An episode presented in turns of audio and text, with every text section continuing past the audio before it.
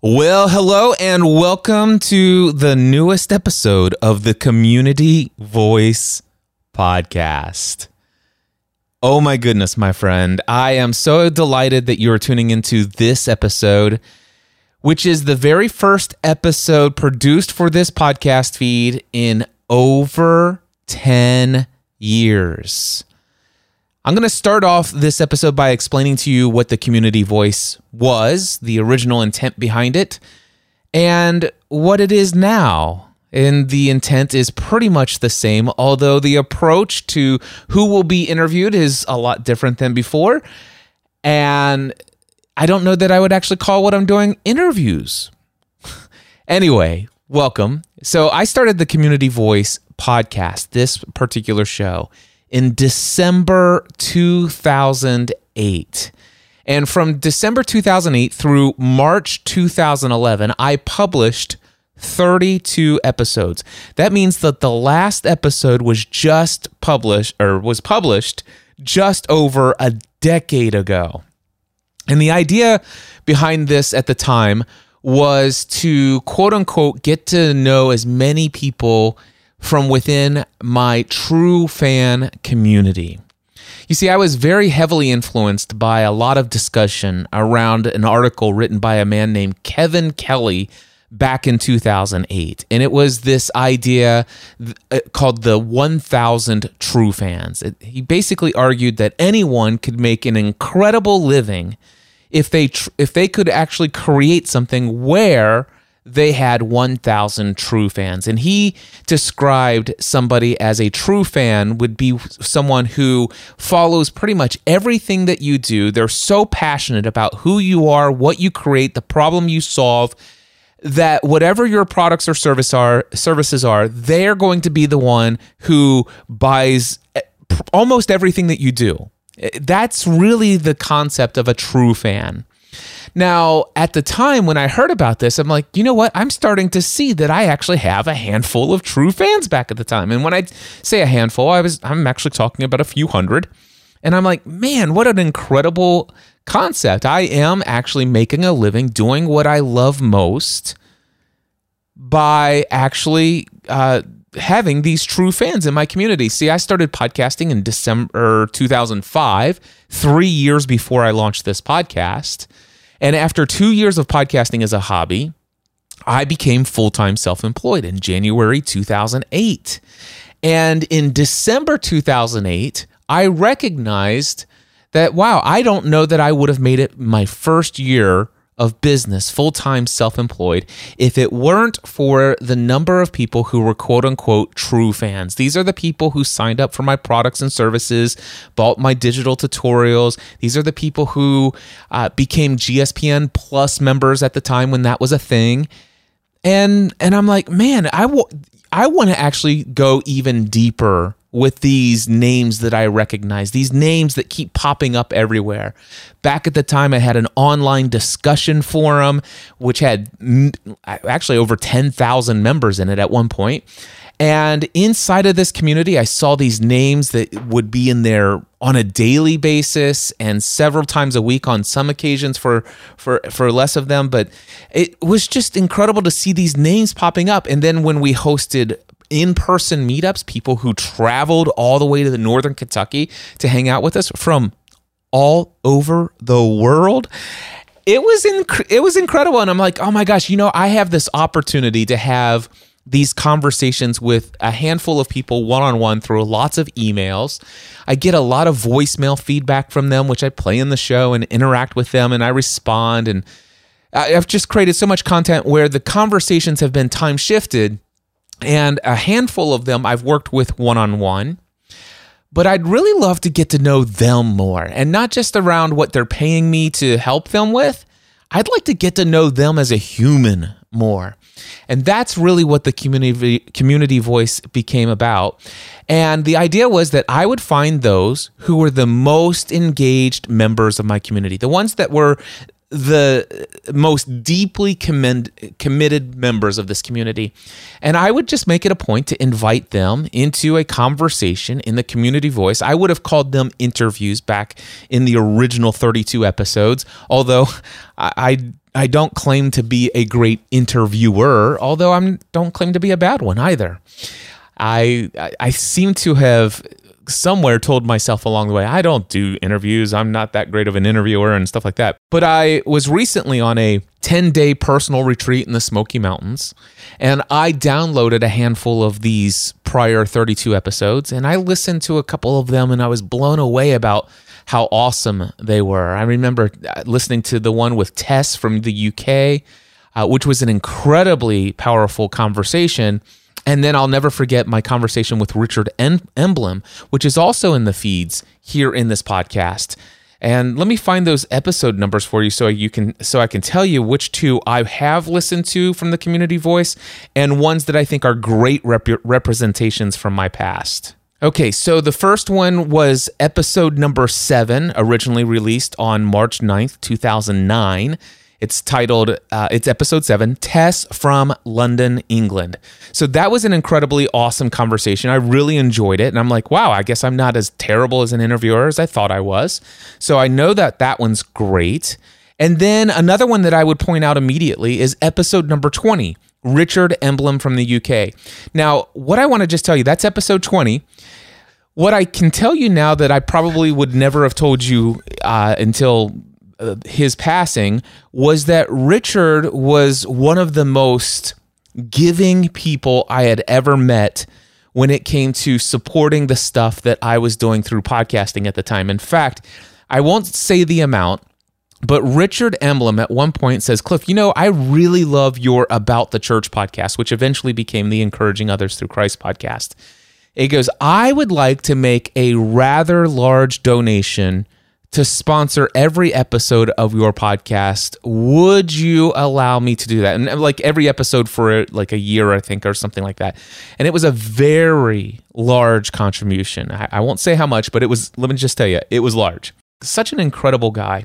And I got to know him over the years. And I, I got to tell you, this is exactly episode 20 is, and, and episode seven with Tess these are the reason why I'm thrilled that I have these conversations. Richard has since passed many, many years ago. His wife reached out to me and said, "Listen, I just wanted to let you know how much you meant to my husband, Richard, and uh, and and I know he would want you to know that that uh, he has passed and and he he thought fondly of you and so I I just I'm so thrilled by that and a matter of fact now that I'm sitting here recording the new introduction to this new revised feed I want to let you know that I plan on reaching out to Richard Emblem's wife and sending a link to the, the of this to her because he was a very uh, I wouldn't say shy, but he wasn't a very publicly outgoing person as far as recording content. And I wonder that if him and his children his daughters would be interested in hearing this interview that I did with him so many years ago.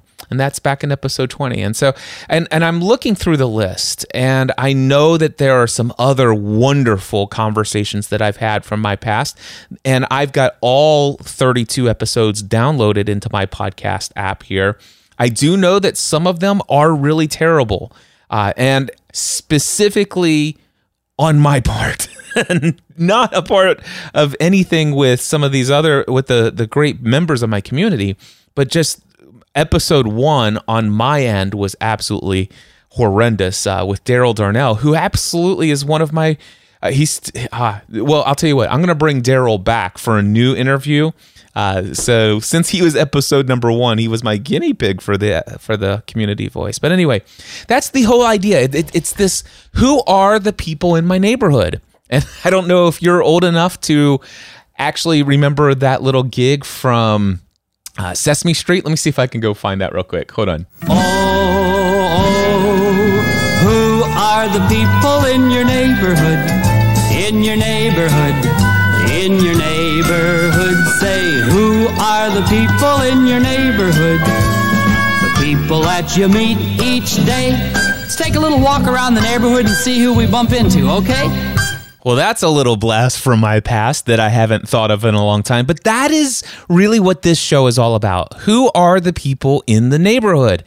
And who are the people in this community? The community voice. Let's hear a little bit of a flavor about them. And that's really what this is about. It's not necessarily an interview. Let me interview you so you can learn who these people are, what they're up to, and and and all of these things. Although that will come out. It is all about having a conversation. And what I love is that I already have a relationship with each person who would be a guest on this show. And so it's not like I'm trying to say, hey, so what do you do for a living? And what's your products and services? And tell us a little bit about this, where I'm trying to get you to know all of the intimate details of who this person is, why you should be following, and this stuff like that. No, the concept of this podcast is for me to have a conversation with somebody I already know at a deep level and and not to necessarily start from the beginning and go to the end and it's like and, and i'm going to lead you to a place it's just like hey you know it's been a while since you and i have last chatted let's pick up our conversation and by the way do you mind if i record it and share it in the community voice. And so that's why I I'm moving forward. I want to make sure that this is a conversation format podcast, not necessarily an interview format podcast. And if you can imagine who, you know, the old skit, who are the people in your neighborhood? That's really what this show is about. And I recognize that the people who are a part of the next level mastermind might be really engaged in a conversation uh, that I've had with somebody else that they've been in the mastermind group with, but they've never heard a conversation between myself and that individual at this level, so far down so many rabbit trails that have nothing to do with what we typically talk about in, let's just say, a coaching or a mastermind hot seat format kind of discussion. It's a different flavor that I get to know individuals uh, at such a deep level. And I love sharing this. And so, in this first episode of the new revised and revived episode of the Community Voice, I have a one hour and 43 minute conversation with my friend, Casey Price. Oh, one thing before I go straight into this conversation with Casey, I want to let you know that Casey had a little bit of an intermittent issue with his Wi Fi in his office. And so, therefore, there were about three or four times when our conversation got dropped and we had to reconnect our call. In each of those, you'll hear a sound like this. Welcome back. So now that you understand that each time you hear that sound, that was a break in the conversation, and then I just brought the conversation right back in and edited out the little bits while I was waiting for him to rejoin. All right, so here's my conversation with Casey Price right now.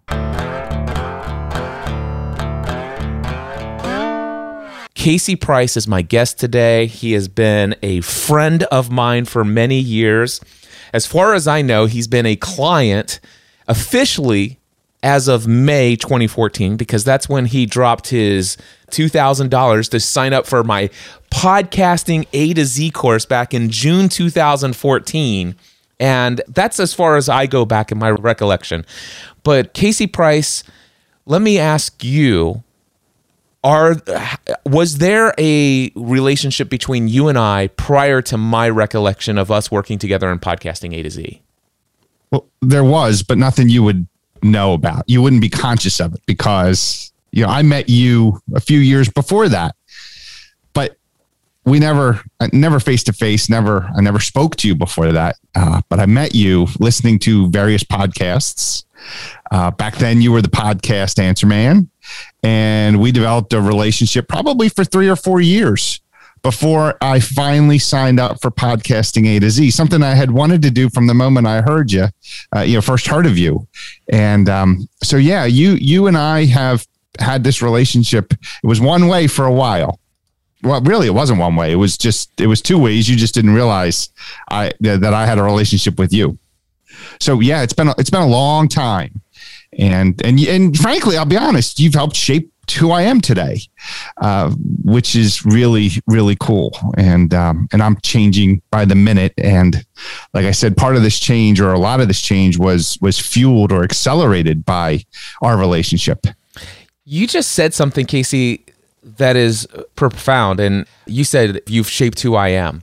And taking that statement just by itself, isn't that true of everyone that we encounter in life that they shape who we are? It is. I, I will agree with that. But I think there are moments where certain things happen, certain people come into our lives that allow us to take things that might have been more abstract, more just just out there and and pull them together and amplify the message or or help something resonate. Welcome back. What I was trying to say was I think there are moments where things happen, people come into your life, events occur that allow you to really pull things together. It, it, it kind of it makes things coalesce. And and our relationship is something that has allowed things that i've had in front of me throughout my life it allowed me to see a different meaning in them. And it allowed me to synthesize process and and use concepts and ideas that before i was never able to pull together. Yeah. I definitely understand exactly what you're saying there. And so where I was going with and what because you inspired this thought in me. It's like, wait a second, you know, every single person has shaped my life, uh, and this is a complete stranger on the road on, on on the side of the road. You know, let's just say or on on the street. You know, I'm walking down the street, and all of a sudden, if you ever encountered somebody that's a little huffy and puffy, and they, you know, they drop something, they curse to themselves, and it's like, ah, blah, blah, blah, and and you feel that, right? And all of a sudden, uh, depending upon where I am in my own journey of being able to control my emotional state, that actually, that person's emotional state and and what ha- what just happened there might actually impact me. It's like oh well gosh you know and all of a sudden now i'm carrying a little bit of a different emotional tinge to how i'm filtering and seeing the world around me. And all of a sudden i was do do do do do right before that event. And then all of a sudden i go in. And then all of a sudden you come in and, and somebody's having a conversation and you hear some gossip. Did you hear what she said? Oh my gosh blah blah blah blah blah. And then all of a sudden and you didn't mean to overhear it but they're talking about somebody that you know and you love and that you respect highly. But all of a sudden they're saying some really negative things about that. And then all of a sudden now that's actually shaping how it's like, did this person really say this? And it's amazing how everyone really does shape who we are because who when we think about who we are I, what i'm talking about is our personality yeah. you know the this this what our mind says who we are uh, we could we could go down a completely different rabbit trail about who we really are. But anyway, I, I doubt we'll go there today. So, but that that impact that everyone has happened, and what I'm what I'm hearing from you is there are some people you intentionally choose. This is somebody I would love to be influenced by more. And so for me, I've had those people in my life because because I think about your relationship to me, but I think about my relationship to let's say Leo Laporte or mm-hmm. uh, Father Roderick Vonhögen or uh, Michael Hyatt or some of my other friends that that I tuned into them. It's like man, what they're saying is really resonating with me, and they're saying things that are shocking to me in so many ways. I don't know how I feel about this. I've been taught that Napoleon Hill in his book Think and Grow Rich, that's new age philosophy. I should stay away from that. I, I've been taught that Tony Robbins is this, you know, this full of himself, egotistical, you know, guy that just is, you know, rah, rah, positive feedback guy. And then all of a sudden, Michael Hyatt's telling me, no, I, have been to a Tony Robbins event. And I, uh, let me tell you, it's one of the more powerful events that I've ever been to. Matter of fact, my wife and I and Gail, we walked on the fire. And I'm like, wow, that's changing my perspective of him and of, how I perceived things in the past. You know, I wonder if I can actually come to the realization right now because of what this person says, I'm now allowing myself to perceive what I thought to be true as not true. How many other things are there in life that I thought were true might not be true also? And so that's what I mean by you. So I, I I receive what you're saying is like Cliff. You've actually confronted a lot of things that I once had perceptions about, and you've influenced those perceptions. Is what I've heard. But it, it, what what's cool is we come to that place where it becomes an intentional act on our part.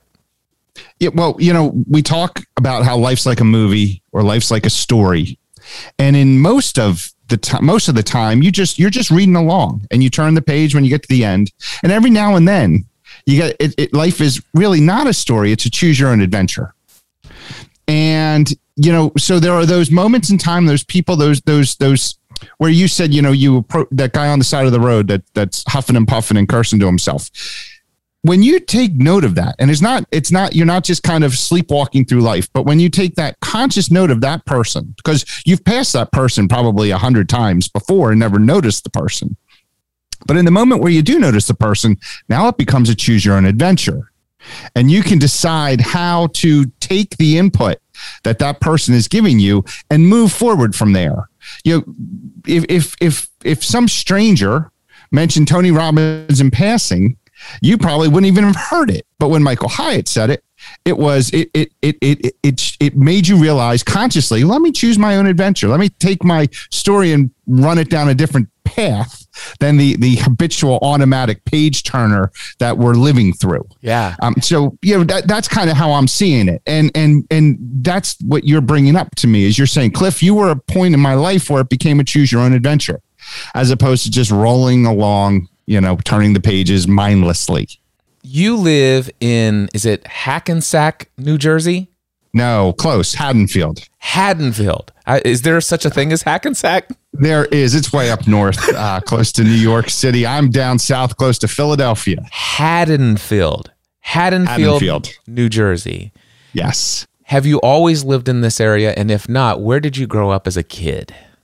Yeah, no, I, I so I was born here in in the in the local area, a different town called Cherry Hill, um, and uh, moved to California for six months when I was an infant with my family. My father was in the the military, got stationed out there, and when he got out, we came back to South Jersey, Southern New Jersey, and I've lived in this area ever since. So I've been a I've lived in Haddonfield since I was four years old. I moved out for one year right after uh, Val and I got married, we moved to a town called Haddon Heights, which is literally a mile away. And my commute to work went from six blocks when I lived in Haddonfield to a mile when I lived in Haddon Heights. And I complained about that commute for an entire year, my one mile commute, to the point where we bought a house in Haddonfield six blocks away from my office again. So, yes, I have been a Haddonfield resident since I was four years old. So that's 46 years. So you said that when you were an infant, your family moved to California. Uh, was did you say that was only for a six month period of time? Yeah, six so months. You don't necessarily have any recollection of the California lifestyle as compared to Haddonfield, New Jersey. None at all. I, I have very little. I know very little about the rest of the world, what it's like to live anywhere else other than right here. You know, this is interesting because from what I understand, Haddonfield's a pretty nice place. Is that is Yes. that accurate to say? It is. It's a wonderful, small little town. and it it goes to show the the the mindset of the thermostat. Do you know what I mean when I talk about the thermostat of what we are accustomed to in life, what we expect, what our standard of living is? Yes. Because yes, I do. My and please stop me and interrupt me if at any point I'm like really off base here. But but what I understand is Haddonfield is a really nice neighborhood in this area, and I'm, and this is an upscale place that, quite frankly, a lot of people they would dream of living in this area, but they're like. In the, it's like yeah, in my wildest dreams is what they think of. There's no way I could ever live in this neighborhood. That kind of, you know what I mean, right? And I so- know exactly what you mean. And and yet for you this is well well this is just what life is like right and and it's it's interesting to me about how for you to live in this neighborhood is just well this is just what life is whereas some people is like do you know what I would have to do to be able to live in a place like this? And and what I love about this is is just that your environment is like, well, gosh, I, I really don't know any different than doing what it takes to live in a place like this because, well, this is this is just what it is. Any th- does that spur any thoughts inside of you? You know, it, it, it does. It spurs a lot of thoughts inside of me. Um, I mean, almost too many. Now I've got so much stuff running through my head. Uh, you, you know, we look at things. I look at I look at things I want to accomplish, and I see these challenges in front of me, and these these I'll say obstacles that I have to overcome. You know, I want to reach a certain financial level. I want to reach a certain level of success, and I look at how how difficult it could seem or appear to to do that, and then I look now that you've said what you just said, and I think about where I am and, and where I live and what I have accomplished, and which to me is something that, yeah, I say it nonchalantly. I don't even, again, I'm turning the pages in the book without consciously being aware of what's happening around me. This is a really wonderful place. And, and yes, I have been very fortunate to grow up realizing there's not much to it. You know, I just I cr- created the life that allowed me to do this.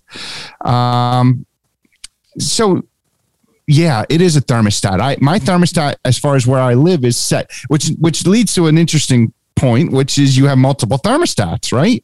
We have different things, different people. Some people can accomplish amazing things physically, but they can't accomplish them financially. Some people can accomplish amazing things financially, can accom- don't accomplish them physically. I'm saying can't. I don't Yeah. mean can't, but Uh, yeah, I, I love that you. Let's put I, it that I- way. I love the that you. thermostat in different areas of life, it seems, is set at different points. Welcome back. So our computer froze for just a second, but I, I just wanted to say I love that you changed the language there from not necessarily that they can't, but they don't. Yeah.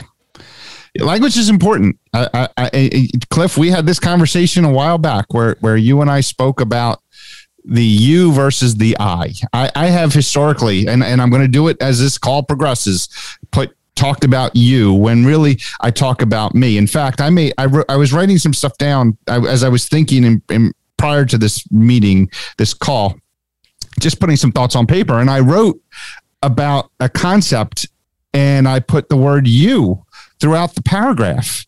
And I literally went through and crossed out all of my yous and wrote I's and me's and my's. So that people that are not aware of this concept, can you read the paragraph that you wrote down with the U's that you crossed out? Just read them as they're used so that people will hear the difference when you actually say it again with I's. So go ahead and do it. So if what you could have is represented by the water in a waterfall and you approach the waterfall with a small cup, you can only walk away with a small amount. But if you approached it with a 500 gallon container, you could have a lot more. You can have as much as you want. It's there for you to have. So is everything in life. The only limits are the ones you place on yourself. All right, now say it again with the the the I. if what I could have is represented by the water in a waterfall, and I approach the waterfall with a small cup, I can only walk away with a small amount. But if I approached it with a 500 gallon container, I could have a lot more. I can have as much as I want. It's there for me to have. So is everything in life. My only limits are the ones I place on myself. So it has a lot more weight when we use the language I. Now, what I love about Cliff, this, yeah, go ahead. not only does it have a lot more weight, if I may, real quick, and I apologize for interrupting, but when I used the word you to read that paragraph, I felt nothing. Mm-hmm. When I used me, I, and my, I felt I felt a tingle inside. And, and that tingle, that's a, that emotional spark, that emotional connection to the to the paragraph. It went from just words on paper to something that that you that that had an emotional charge to it. Yes. And there are times when you will create or I will create content where I am speaking to somebody and I want to say you because uh, what happens is when you interpret that as an auto suggestion. So with as an auto suggestion, it actually gets turned around. So I say you, hey Casey, you can do this. And what you what your subconscious mind hears is Cliff is saying I can do this. Mm-hmm. So so it does get so there's a time for example so that phrase is perfectly fine to say with all of the yous in it. where language where the disassociation of the i from the language gets into a problem is when you're in a con- when i'm in a conversation and and i will say well you know how things t- tend to always go wrong when this happens and i'm like do you know how do you know how you always you know um rush to the wrong conclusions and you blow up do you know how when you just blow up when the smallest things happen and i'm like no, tell me more about how I do that. it's like, what do you mean? No, well, you're telling me. Do you know this? How you do this? And how, no, tell. Oh, okay. So here's the thing. I tend to blow up when it's like, really? Do you? Tell me more about that. Oh. so Yeah. it, it, it's when we just assume that everyone else is having the same experience of life as I am. And we take the weight off of the responsibility of our own experience of life by just saying you because we have less feeling associated to that. So that's the whole language of you versus I. That's that that's a I'm lo- I'm glad that that came out in this conversation. That was cool. Oh, yeah. I mean, it's hugely important. I think if anybody wanted to take something away from this conversation, if they take what you just said away, that alone can be life changing Yeah. because it really does. It has a huge impact when you when you look at it and internalize it. Okay, so you were saying that some people uh, believe that you know they can experience so much success in their physical realm, but they don't in the financial. And you know, and uh, so you were there, and then we got cut off for just a moment. So let's come back to that thought. it's the whole thermostat thing. And I never really thought about multiple thermostats. How one person can have multiple thermostats. And and and I think it's it's clear now looking at results in, in my life and looking at seeing other people how they can really have a, a, thermostat set one way for financial success and, and a different way for health and fitness and a different way for family and relationships. And it's very interesting. it all has to do with our conditioned beliefs about what our limits are and what we expect as a norm and and we actually develop our I developed my own beliefs right so when I was a child I saw well gosh uh, m- having lots of money uh, creates lots of strife because people argue about how that money goes. And then all of a sudden, I develop this thinking. It's like, well, I, I want to avoid that problem by avoiding having lots of money. there we go. I'll just live my life. So I adopt that belief as a kid, and and all of a sudden there are a number of other experiences there I see where people have lots of money and it causes lots of strife for them and stuff like that, and it reinforces that belief. And eventually, I come to the place where I'm numb to that belief. It's like I, there's nothing in my world that will ever question my belief that having lots of money causes strife in relationships. And so therefore from that point forward, this is unconscious unconscious programming. I don't need to consciously ever think about that again. I will always avoid having too much money because I want to avoid the pain of strife in relationships. it takes you back to the idea of who you surround yourself with because now as adults right we we we have these conditioned beliefs and we look at we look at who we are and if we can if we can change the people we surround ourselves with and see how that money doesn't lead to that strife that that money leads to can lead to other things can lead to opportunity can lead to all sorts of things it affords us the opportunity to reconsider some of these conditioned beliefs. Now, obviously, reconsidering them in our conscious mind and getting them installed in our subconscious are two different things, but you got to start somewhere. Yeah, you, you have to start somewhere. And and the idea is that just because we're become consciously aware of a limiting belief and we're working on rooting that out and installing an alternative a powerful uh, empowering alternative belief, the question is does this new empowering alternative belief that we're installing into our subconscious programming of our life is it in conflict with 10 15 or 100 other competing conditioned beliefs and and so it becomes this process of change over time. And it's, it's like listen this is this we're, i'm a work in process. I didn't develop all of my beliefs in, in a you know over the course of a one weekend mindset conference. I'm probably not going to completely reprogram every piece of my operating code overnight as well. Well, you've heard me talk about the coffee and the and the and the clear, crystal clear water. I have, right? but I but the the folks who are listening have not, except for the handful of people that were on our mastermind call. So please tell this. Yeah, well, so you know, I'm a well, you Cliff knows, but I'll share. I'm a huge fan of Bob Proctor, who is like the Tony Robbins of the 70s and 80s, maybe. Uh, and maybe I'm wrong, but that's how I see him. And I'm a huge fan of his Born Rich program and, and uh, the audio book. And one of the things, and I, and the reason I'm saying that is I don't want this to seem like it's my idea. It's not. It's something I've heard from someone else, but I love it because, well, here's why. Bob Proctor talks about a cup of coffee or dark liquid and a cup of crystal clear water. And if you take a spoonful of that crystal clear water and put it in that dark liquid, you cannot perceive a difference. That dark liquid is still to your to your eye just as dark as it was before you put the water in it. But if you keep adding teaspoons of water into that dark liquid, eventually that dark liquid starts to get lighter. It starts to get clearer. If you put enough water in you start to overflow that that dark liquid. That coffee pours out of the out of that cup and it starts to get clearer and clearer and clearer until you get to a point at some point in the future where it is that that what was once a cup or a container of dark liquid of dark coffee is now crystal clear spring water and that's what our minds are like as we're trying to reprogram we are who we are I am who I am. But every day, I, I add a little bit of crystal clear water to that coffee in my mind, right?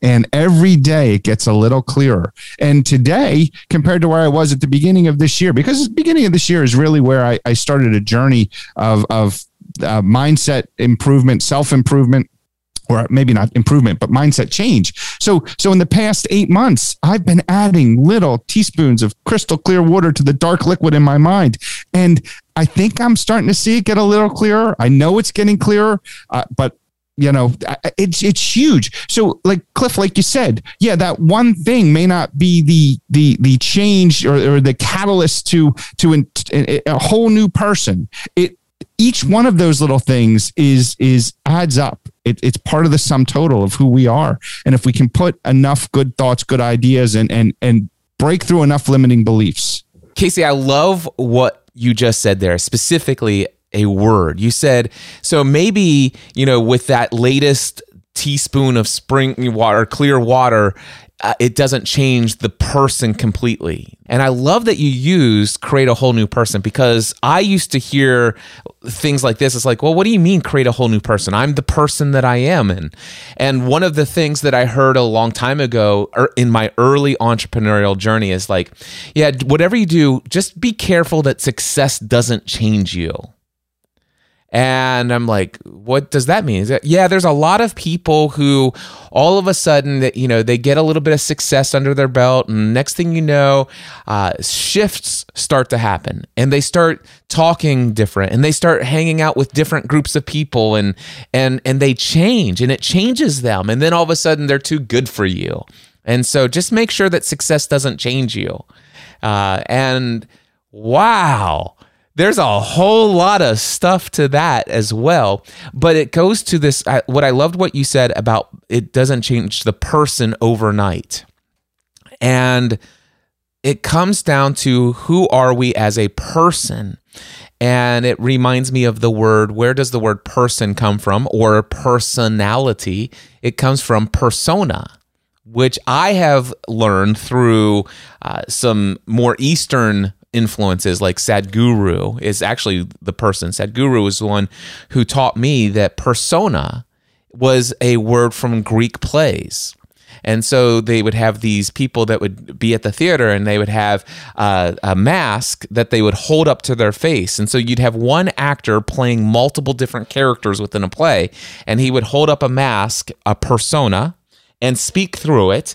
And then he would pull that mask down and he would bring up a different persona mask and he would speak through that. And so he would be different persons depending on what mask. And he said, there he goes. And so what happens is you develop a per, you put on a mask that says, I believe this, I am limited by this, this is I'm married to this person, this is my name, blah, blah, blah. You you basically create this persona, this mask. It gets stuck on your face to where you forget that you have the ability to take it off. Now you have a personality. Now you are a person. Right. And the whole idea is that we are not the person we believe we are. We we are not the personality. The personality is nothing more than a mask that is the accumulation of everything that we've experienced. And we can do exactly what you're saying. I love the idea of this metaphor of this water and the coffee because over time we can change the mask. We can change the personality. We can change ourselves as a person. And then it reminds me of like, wow, you know what? Now that I have experienced a great level of success as an entrepreneur, I think back to that conversation with just make sure it doesn't change you. And I got to tell you, I resisted a lot of change over time. But eventually I can't. It's like, wait a second, this is limiting. Who I am as a person is severely limited. And it's not in alignment with who I feel created to be or who I'm supposed to be in this world. And you know what? I am going to change. I am taking the mask off and putting on a new mask. I have changed. I do hang out with do, different people. I don't I don't do the same things I used to do. The things I once thought were fun and exciting are no longer the things that I think are fun and exciting today. So over time, I have changed. Now, I'm not going to judge those who have not changed along with me. I make no judgment of that, but I choose not to participate in those things. And from this perspective, I totally understand how somebody I used to hang out with can perceive that I am an arrogant, egotistical, you know, too full of himself, kind of goody two shoe, successful business person, which that's not who I am. But I understand that when I was there, in with that mask on and with and that mask had filters in the eyepieces. And the way that i saw the world is like yeah those rich people those snobby people blah blah blah. I thought i thought very much the same things about people like that who are who were then at a station where i am now. And i'm like i had that same perspective of people like where i am today. And i'm like wow. And so I just love the whole idea of how you brought the metaphor of the water and the coffee into creating a new person. And and just in case nobody's heard of the fact that a personality uh, is nothing more than a, an offshoot of the word persona, which actually literally means mask. You're wearing a mask. Y- you are not who you think you are. I am not who I think I am. I am the I am the being behind the mask. And what I am in this world is what I've accumulated and allowed myself to put on as a mask in the in the divine drama, if you will, of life.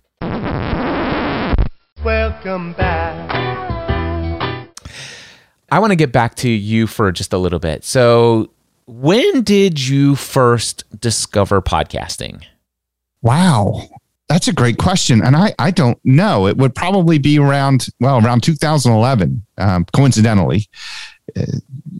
And I don't remember what my first shows were, uh, but I, I did, you know, it's, it's, I, I wound up in that, um, that whole genre of self improvement and business, business leadership and business improvement. So, um, it's funny. I, I discovered podcasting to mm, start to love podcasting.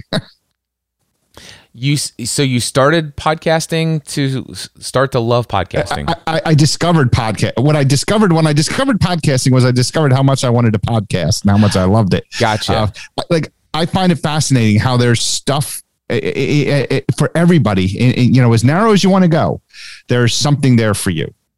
Yeah, I told Mark Mason I was going to cr- create a podcast called Cliff's Notes on the Phone Book because he kept saying, Cliff, I'd listen to you read the phone book. Well, it, it is something. I mean, every interest I've ever had since since I first discovered podcasting, I have I have furthered it by listening to podcasts about it. In fact, some things that are visual, I listen to podcasts and I get a lot out of it, even though there's nothing to see. I'd love to hear some of the podcasts that you are subscribed to, like some of the odd niches and interests that you have. Oh, Cliff. Cliff. All right, so here's I'm gonna I'm gonna let you in on a secret about me and um, something I don't tell very many people. So my my uh, mind candy has been since I was little professional wrestling. Really? Oh yes. So when I am well, you know, I love I love mainstream sports. I'm a Philadelphia sports fan. Phillies, Eagles, Sixers, Flyers, live and die with them. So, uh, but but ever since I was little, and we had the cable outlet called Spectrum, or, or uh, Prism. I'm sorry, Prism was our cable outlet. They had wrestling at the Spectrum. So Spectrum was the is the arena in Philadelphia, or was. It's no longer there. And I remember um, I happened upon professional wrestling one day when I was probably around fifth grade, and since then I have loved it. And it, I don't love it anymore. It has changed way too much. I love the wrestling I grew up with, just like the music I grew up with. I'm an 80s guy. I love 80s music. I know as much about 80s music as anybody out there.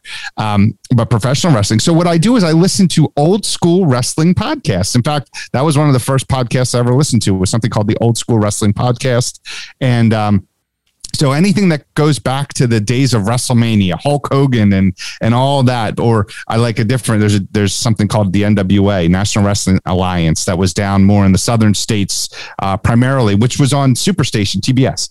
So I listen to podcasts about that. That's my that's my brain candy. Uh, I listen to a lot of philosophical. You know, now let's let's change gears abruptly, huh?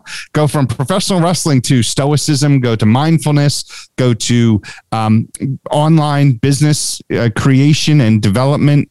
Go to podcasting itself, uh, Brazilian Jiu Jitsu. I listen to podcasts about Jiu Jitsu. I listen to some uh, news podcasts along the way, uh, and then and then pretty much anything I happen upon uh, that that that piques my interest. I listen to music podcasts, guitar podcasts, but anything that I happen upon that piques my interest, I'll listen to. And now I listen to a lot of YouTube.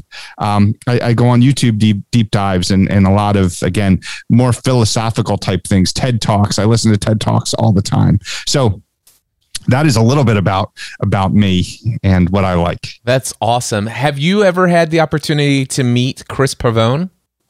I have, I have. I met Chris at uh, Free the Dream in, uh, I guess it probably twenty well twenty nineteen. I sat with him. Uh, in in twenty eighteen, I saw him. Uh, I, I, saw him there. But uh, yeah, Chris is a great guy, and uh, I've I've seen some of the videos of his wrestling matches when he was in the WWE, and and he was at I think OVW for a while, Ohio Valley Wrestling. just neat stuff. So yeah, he's a great guy. That's awesome. So, Philadelphia, I mean, we learned earlier that you've always lived in New Jersey, specifically Haddonfield, not Hackensack. Uh, so, how how Philly? Why Philly? Why Philadelphia? Well, I'm six miles from Philadelphia. Oh, okay. See, I'm so, geographically challenged, so I have no idea. Yeah, six six miles. We so we have Philly season tickets. Um, we, will go. We you know, we can make it. We, So I took my youngest son to a Sixers playoff game, basketball uh, playoff game a couple years ago, and you know tickets were really expensive. So I was like, well, maybe we'll go, maybe we won't. And and and five minutes before game time, the ticket prices dropped. We bought them and we were there by tip off. I mean, that's how close I am to the stadiums here from South Jersey. We are spoiled. That is so cool. All right. Yes. What's your favorite podcast on philosophy in Stoicism? Oh, oh, and I know that Stoicism is just one branch, but what's one podcast that comes to mind? Well, I mean, the Daily Stoic is an easy quick listen. Um, the Ryan Holiday, yeah, you know, daily, just just a little thing. Um, I like uh, I like Zen Habits.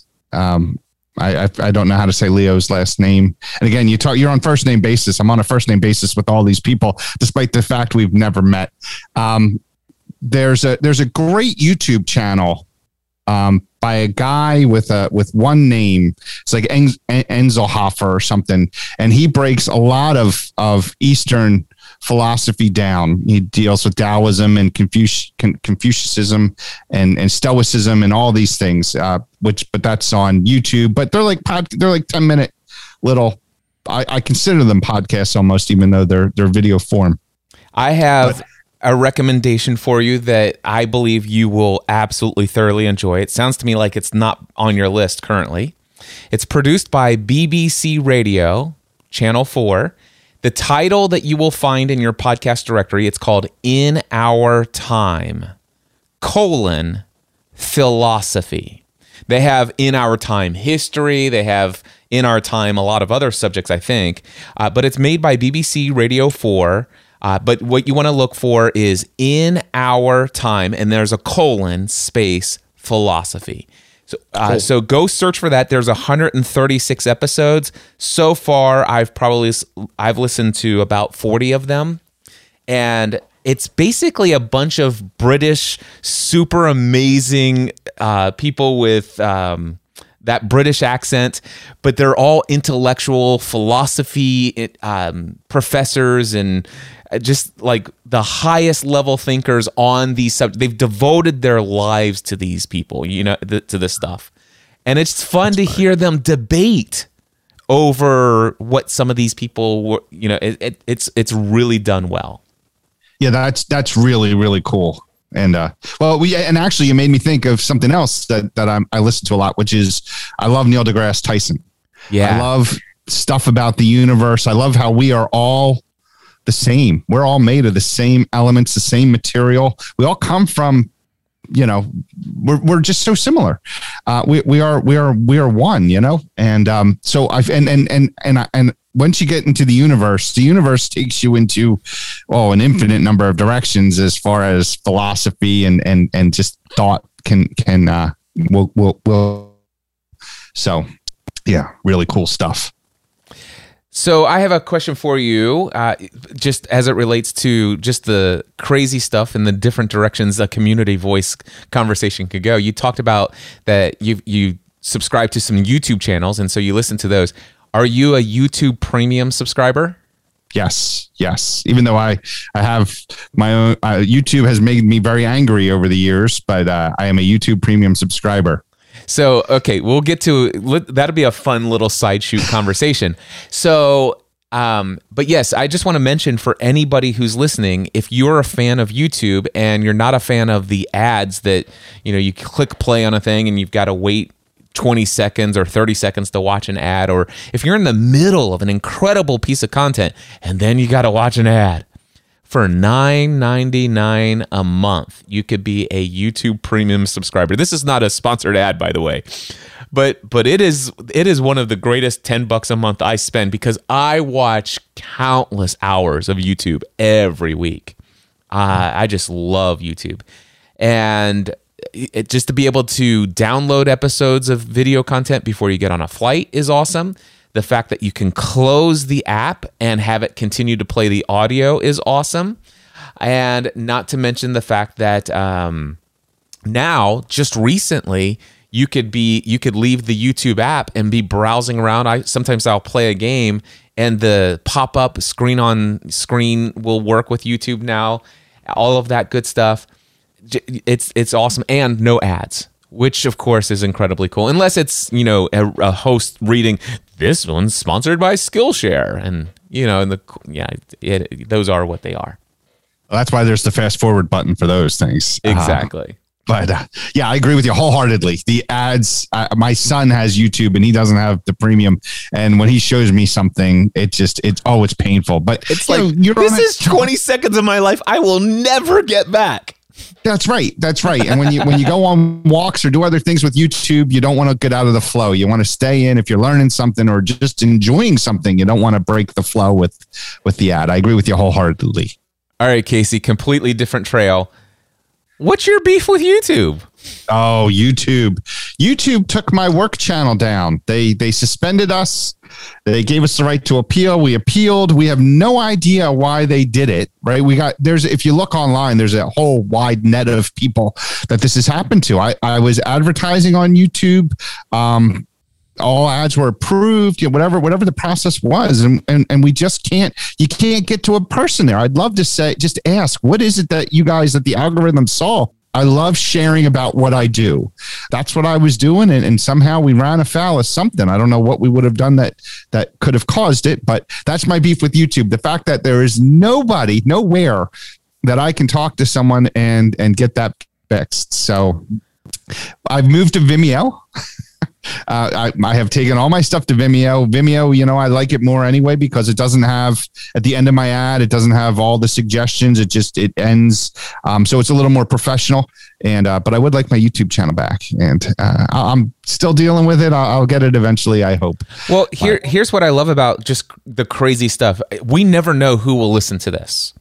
And there right. may be somebody that who listens to this is like, I think I might have some solution that Casey might consider. So, real quickly, what is your YouTube channel that got shut down or taken down? Oh goodness, um, I think it, it's Price Law Practice, my my legal channel, my law practice channel. So it's a law. All personal stuff is there, but yeah, so so you've got this law practice and and it got taken down.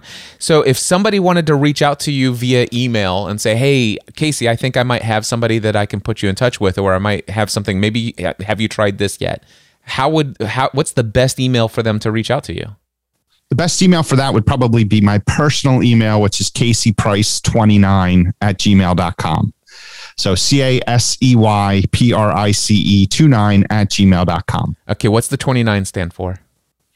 Uh, that's just a that's just a, a number that um, well my my we, my wife and I went on our first date on the 29th uh, which is coincidental because it was also the number that I was using playing baseball in college and it just all got a little bit uh, it just coincidentally that was the day the the calendar date of our first date. So eh, that's the way i remember it.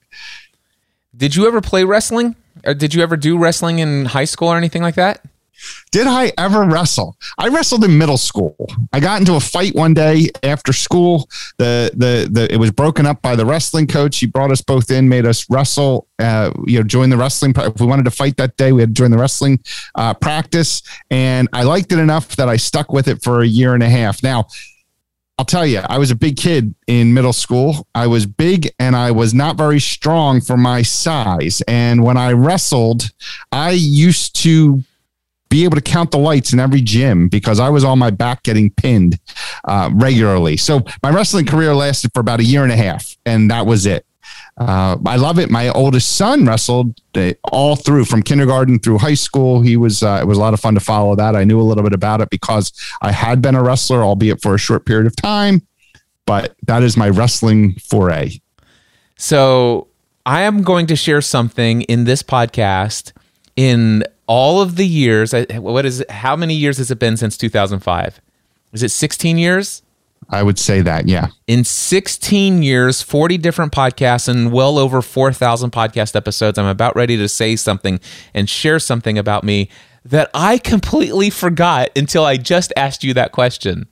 Casey, you're not going to believe this. I actually was on the wrestling team at my high school my I think it would have been my freshman year at Conner High School in Hebron, Kentucky. How about that? I forgot that I was on the wrestling team for one year. And the reason why is because my dad was a wrestler and and he loved wrestling and all this other stuff. And he's like, I think you should try out for the wrestling team. And I'm like, yeah. And he goes, yeah, I think you'd be great at it and stuff like that. And so I'm I go in and I whatever you do to uh, you know apply or whatever that's called trial out or whatever and they said yeah okay you're on the team. And so i i remember distinctly an entire year being in the men's locker room before these wrestling matches and and all this other stuff. I was terrible um, I mean, I learned a couple of moves and stuff like that, and I I may have pinned somebody once or something like that, but it, it would have been just a complete weakling that didn't know anything. They just must have known something less than I did. Uh, but I do remember. I, I remember get trying to be sincere and interested in it but it had nothing to do with my own passion it was just because this is something that i think i probably more than anything i probably would have done it just because you know i think my dad would be proud of me if i did this and is more of that kind of thing. And then I I really did not like getting you know the the underhand of this and so I, I yeah I'm like this this is not for me. I I did it for a while, Dad. You know, but no, this is not for me. Um, well, wrestling wrestling is one of those things that if you don't grow up wrestling, wrestling has to be almost habitual. And in in in what you do, at least this is my opinion, it it has to be you you you it's almost stimulus and response. Something happens, you have to respond a certain way. And if, if you have to think about it, you're going to get pinned, right? It's almost got to be automatic. Um, so the kids that grew up, like my son, who grew up as a kindergartner, when he hit high school, he kind of he had it down. He knew what would how to how best to deal with certain things. When I started in middle school, and I would guess when you started in high school, although I'm not going to suppose anything, when I started, it was like what do I do now? Oh, yeah. I'm going to throw a half, a half Nelson. All right, I have to do these moves to get that half Nelson to work. Whereas a real wrestler just boom, they do their they they throw the half and they roll the kid over onto their back and pin them. Yeah, my uh, my issue is is so much. It's like so okay, so I have to stay in the mat, and at what point do do I? It's like at what point do I start doing something? And, and what do you what I don't even know what a half Nelson is. And I right. and I'm that kid who you know I remember the name Hulk Hogan and Rowdy Ralph Piper or whatever that guy's name was. What Rowdy Ralph anyway. Rowdy Roddy Piper. That's it. And uh Jake was Jake the Snake something Jake the Snake Roberts. Yep. Okay. So I remember those names and I remember all of my friends watching that stuff on television. I'm like, why? I it's like this is like what so I never watched it. So for me, literally, it's kind of like like name a sport I've never heard of before and and I know nothing about. I've never watched a single like even 30 seconds of it. I've never watched it. I'm going to go sign up to be on a team to do that and represent our high school. That was my wrestling career. Yeah. No, it's it's uh that's really neat. It's fun, you know, it's neat that you tried something. This is the best part about things, right? You had the courage to try yeah. something that you didn't even you've never even seen before. Yeah, I'd never uh, been to a match before. My, my, my, the the ma- the first wrestling match I ever participated in was the first time I'd ever seen a wrestling match in my That's life. Neat. Yeah. Yeah, actually I same thing for me as I think about it. I never I had never seen it before and then I got dragged onto the mat and joined the team and the next thing I knew I was standing on the sides in a wrestling match. Yeah. So yeah, you're right.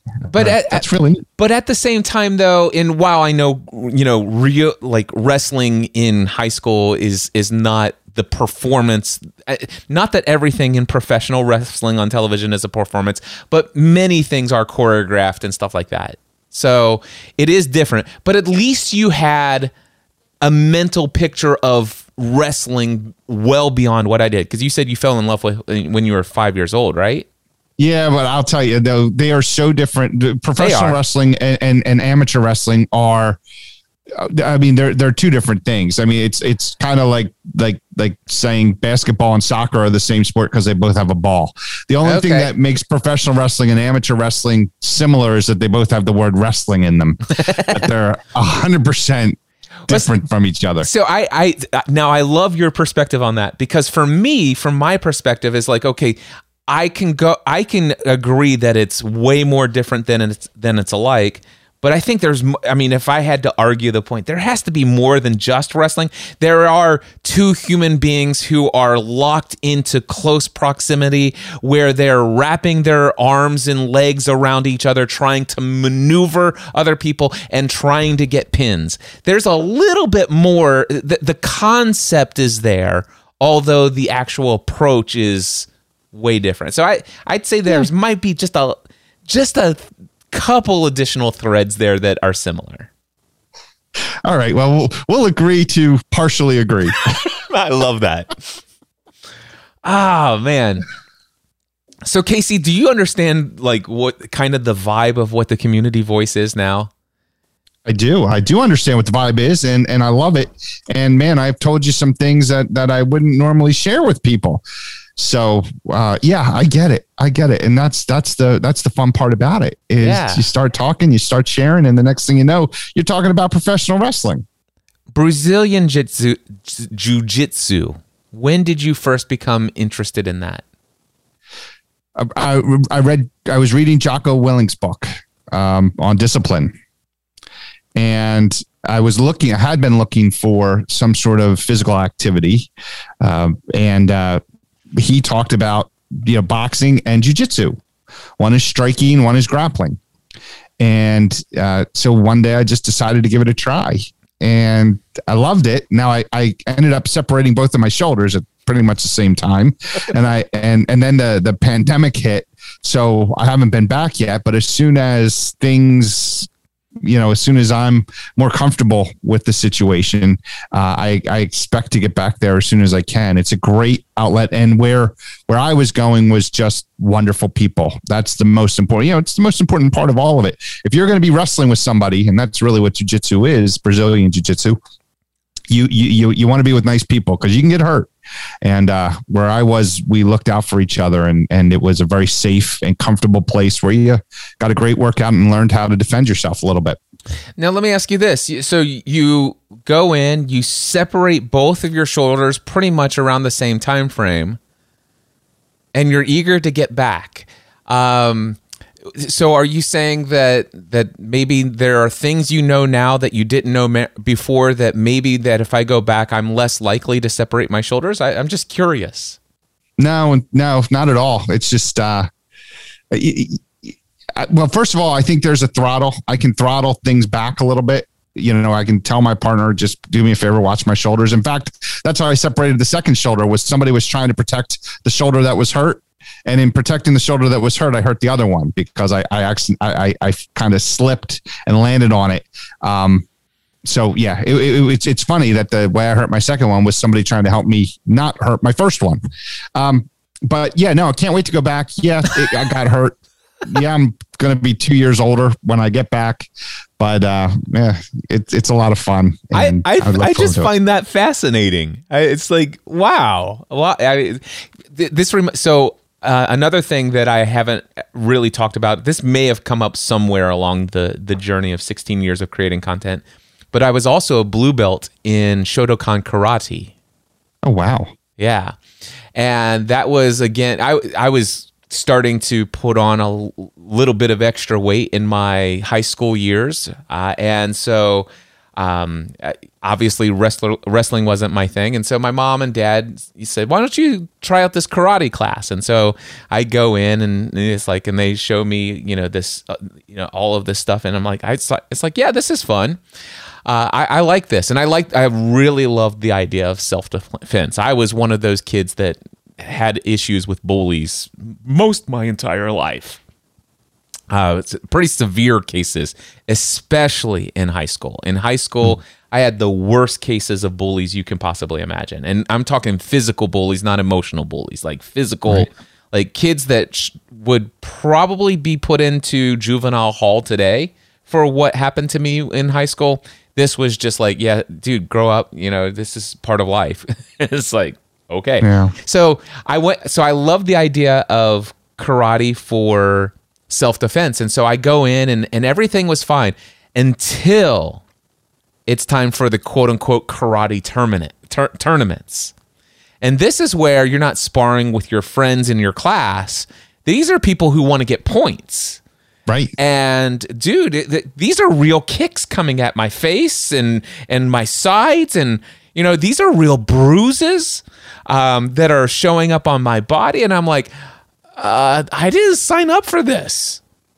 You know, this, I'm like, I, am like, I th- okay, I have pro, I have progressed as far as I desire to progress in karate. I love the discipline of it. I love the exercise of it. I love the training myself, the reactions and how to anticipate and see the movements that are coming at me. And I, I love the moves of defense. I don't necessarily like the the let's get into onto a mat and try to get points at each other. It's like that's just not for me. So, and then I did actually, uh, just like you said, and he's like, man, I hear and these are my friends, and so we're we're sparring. But I mean, come on, we're friends, right? Whereas the people who were progressed even higher than me, they're literally they're breaking bones I right. mean, they are breaking. There are people who have like um, black eyes and stuff like that, and th- and this happened in sparring, not just in a competition, but they literally broke their ribs, and I'm like, yo, I- I'm tapping out. I'm gonna go do yoga. which which can hurt you too, frankly.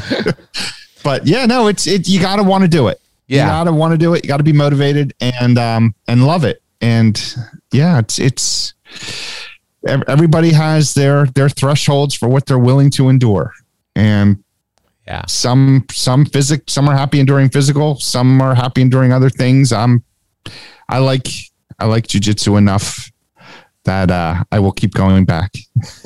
So tell me about um, your work career. What's the first job you ever had?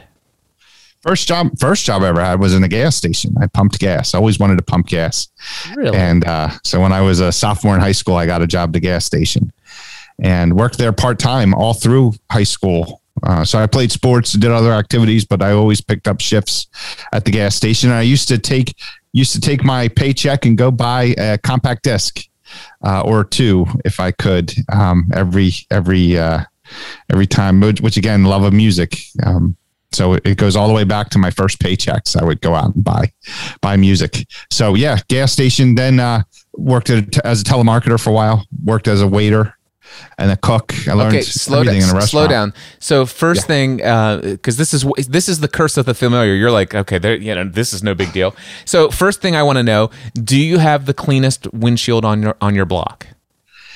Not right now. Although when I go, I do. I, we had to we had to clean windshields, and you had to give a dollar to the cl- to the customer if you didn't, and people would look to make sure because they wanted that dollar, and we didn't let it happen. This is now look. I was in the gas station back when there were no programmed pumps.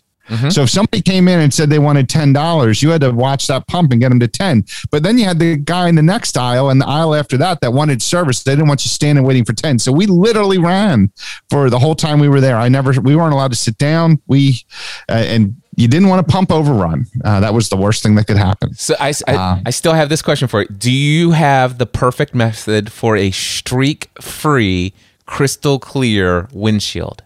I used to be really good at it. Nowadays, no. Nowadays, my wife looks at me when I clean the windshield and she's like, "You really used to do this for a living?" And uh, I'm out of practice. What can I say? All right, telemarketing. In what what what was telemarketing to you back then? Because there's I, I can think of different things that telemarketing was. So what were you doing in telemarketing? Uh, do you remember the, the when Michael Scott was a telemarketer in the office, sat in a little cubicle, had the guy listening to his calls, all that stuff? That's what we did. I think so. I, it's been a long time since I've seen The Office, but that's a, I've seen that movie three or four times. It's a good movie. It, it- so yeah, you you would call and say and read a script and Yep. Credit cards. We would we would try to get people to open department store credit cards. And uh, so I, I had a little cubicle. I sat there for hours at a time. You would hit a button to say new call. It would dial for you. Somebody would answer. You would you would go into your script and, and you had all your objections and and every now and then somebody would say, Yeah, sign me up. And most of the time they were not very happy to talk to us. And this is this is uh when was this? This would be around 1989, 1990. So no caller ID, none of that. They, they, they, you know, they would pick up the phone expecting a friend, and and there I would be.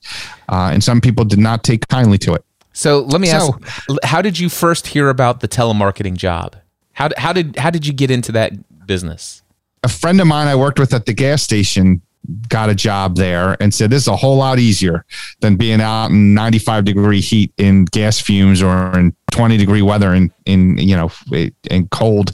He said come on in, and it paid a lot better, but but it it was I was short lived as everybody there was short lived as a telemarketer. It was it's a tough job and uh, thankless job. Yeah, I I was a I actually did telemarketing for one week, and but it wasn't actually a telemarketing job. So I was already in my insurance career at this time. I signed up for what was called the State Auto Pace Setter Sales Training Program. It was a two week program in Columbus, Ohio. And one of the things that they taught us was telemarketing. He, he, you can go and buy lists of phone numbers, and here's the here's how you do this. Here's a script, and in this classroom, we're going to have you make phone calls and try to sell insurance. And lo and behold, I had one week of telemarketing experience, and I cho- I made a decision. This is one technique I will not use to sell insurance as an insurance agent.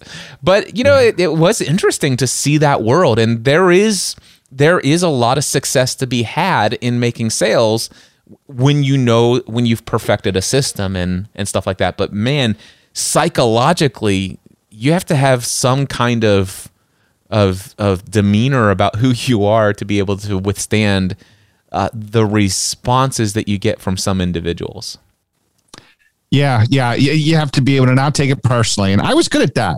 There are things that happen in life where that I take them personally sometimes, but in that moment, as a telemarketer, nothing bothered me. It was just because uh, you expect it. You realize people are going to be How- bent out of shape said- when you interrupt their dinner. You said it was short lived. How long did you work in telemarketing?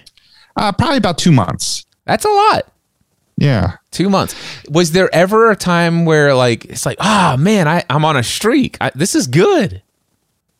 No, not so much. And you know, it, it's such a like you you're so isolated when you do it that there wasn't even people to celebrate with when you when you did do stuff. You know, it was just kind of you were in your cube facing the wall, and it was it was it was it was just mind numbing to me, and uh, to the point where I used to bring a book and and try and read in between calls, and which didn't work out Oh, you either. really- That's why I got. I was gonna say it's like how much time did you have between calls? Because I can't imagine them letting those phones not ring out right away.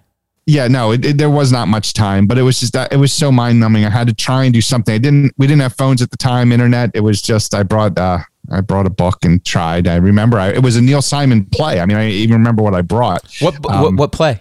I don't that i don't remember i just remember bringing a neil simon play because i thought a play would be easier to read because choppy lines as opposed to trying to read a, a, a, narrative with you know dense paragraphs You know, it reminds me. I had a I had a whatever I- whatever you call it an anth- anthology or whatever of Neil Simon plays.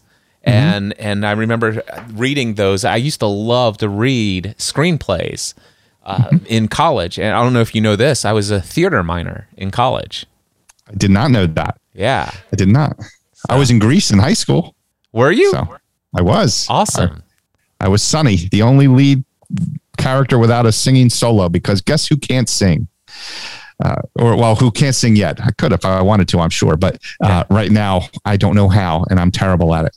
So, I never. yeah, I don't think I ever played in a production, but in the classes that I took, we had lots of improv, but and then we also had to do rehearsed scenes. And I my favorite thing is I had to remember the entire scene of being Felix, and you know it was me being Felix, and my other friend was uh, Oscar, or was I Oscar and the other person was Felix? But it was the odd couple, and I had to. I all I can remember, the only l- the word I can remember out of all of it was phenobarbital, because I had never heard of phenobarbital, and as you can tell, I still struggle to say phenobarbital. And but th- there was a scene where I had to say phenobarbital, and I had to play either Alex or um, Oscar or Felix from the Odd Couple. that's funny. That's funny. But you were never in a play. You were never on stage, huh? I, I let me think. Uh, I'm trying to think. Is there any repressed memory that's being held back? Was I ever in a full blown production, a play? I don't think I was. I, I, no, no elementary school play. Certainly not high school. And in college, no, I wasn't in a play production. And I can't think of any kind of community thing. So no, I. I've always been intrigued by theater and stuff like that, but um, no, I, I've never been in a thing where I had to memorize a script from the beginning of a play production to the end of a play production where I'm playing that character. Um, but it was something that I've always wanted to do, and I, I, you know, come to think of it, I probably will do at some point. Yeah, well, it's worth it. It's a lot of fun. It, it, it was something I tried once. I like to try things. Mm-hmm. And so I, I, I was a senior in high school, gave it a shot, made the cast, ended up having to stop baseball in high school because of it, um, because it was just too much of a conflict. And I'm glad I did. It was something I really enjoyed being a part of. So yeah, definitely worthwhile. So the next question is: After telemarketing, you leave there. Do you go straight into the um, the restaurant industry? Is that what you said? Yeah, telemarketing was between senior and high school, freshman and college. I went, so then I went to college, and in the summers, I started working at uh, a restaurant. I was a waiter for a while at Olive Garden. Really, uh, Olive yeah. Garden, huh? Oh, it was great. That was so much fun. Enjoy, I enjoyed everybody I worked with there. How And, many uh, breadsticks did you eat? I ate far too many. what, what what got me here? Here was my road to uh, to being um, my road to uh, well, my downfall was ziti cheese. Oh, that, is Oh, that the if I could cheese get- that they grate over everything? Well, no, it's the it's the mix. It's it's cheese with sauce all mixed, and then when they Oh. make ziti, they take the the noodles and they put the cheese on it, and they and they mix it up, and then they they put uh, then they put some more cheese on top and bake that on, and and yeah, so I would we would get we would get meals there, and I would ask for ziti with extra ziti cheese, and I ate way too much ziti cheese uh, working at the Olive Garden. It was delicious, but I always liked the Olive Garden. I'm a simple guy. I'll eat anything. I love exotic foods, but I'm also very simple. And to eat eat the Olive Garden every day for lunch made me happy. so Did you yourself, or did you have anybody else that you worked with? Do did you are you aware of any wait waiter or wait staff that had the ability to go to a table, take an entire order for a family of any size without writing a single note on a piece of paper? well, we we could all any size. I don't know. Like like you know, if you said to me 16 people, I don't know who if anybody could Let's do that. let's just take the average family of 4 that comes in. uh, after a while, that was easy. Okay? that could, that would be easy because people, you know, first of all, most people ordered. It's like anything else. Your distribution of orders are very narrow, so you had like ten things that most people would order. You know, there's the the the the stuff. There's some stuff nobody would order, but but most people would order like the same stuff. So yeah, it was it was pretty pretty easy. Um, to, to memorize that stuff and you would you had to write it down at some point because you had to give it to the we used paper t- handwritten tickets so you would put the ticket into the counter. So you might not write it at the table, but you would have to write it at some point. Yeah, you could get that right without a problem. Okay. Have you ever seen anybody who had the unnatural ability to memorize the most complex? Like you get seven people in the party, every person orders one of those 10 most common things, but they have three substitutions for each individual item. And everybody wants their own drink, and uh, they one person asks with no ice. Three people want lemon with no water. Uh, two people want lemon with extra or water with extra lemon. Uh, one wants a diet coke with a lime squeeze, and and like not a single note has taken at that table. Are you aware of that these people exist?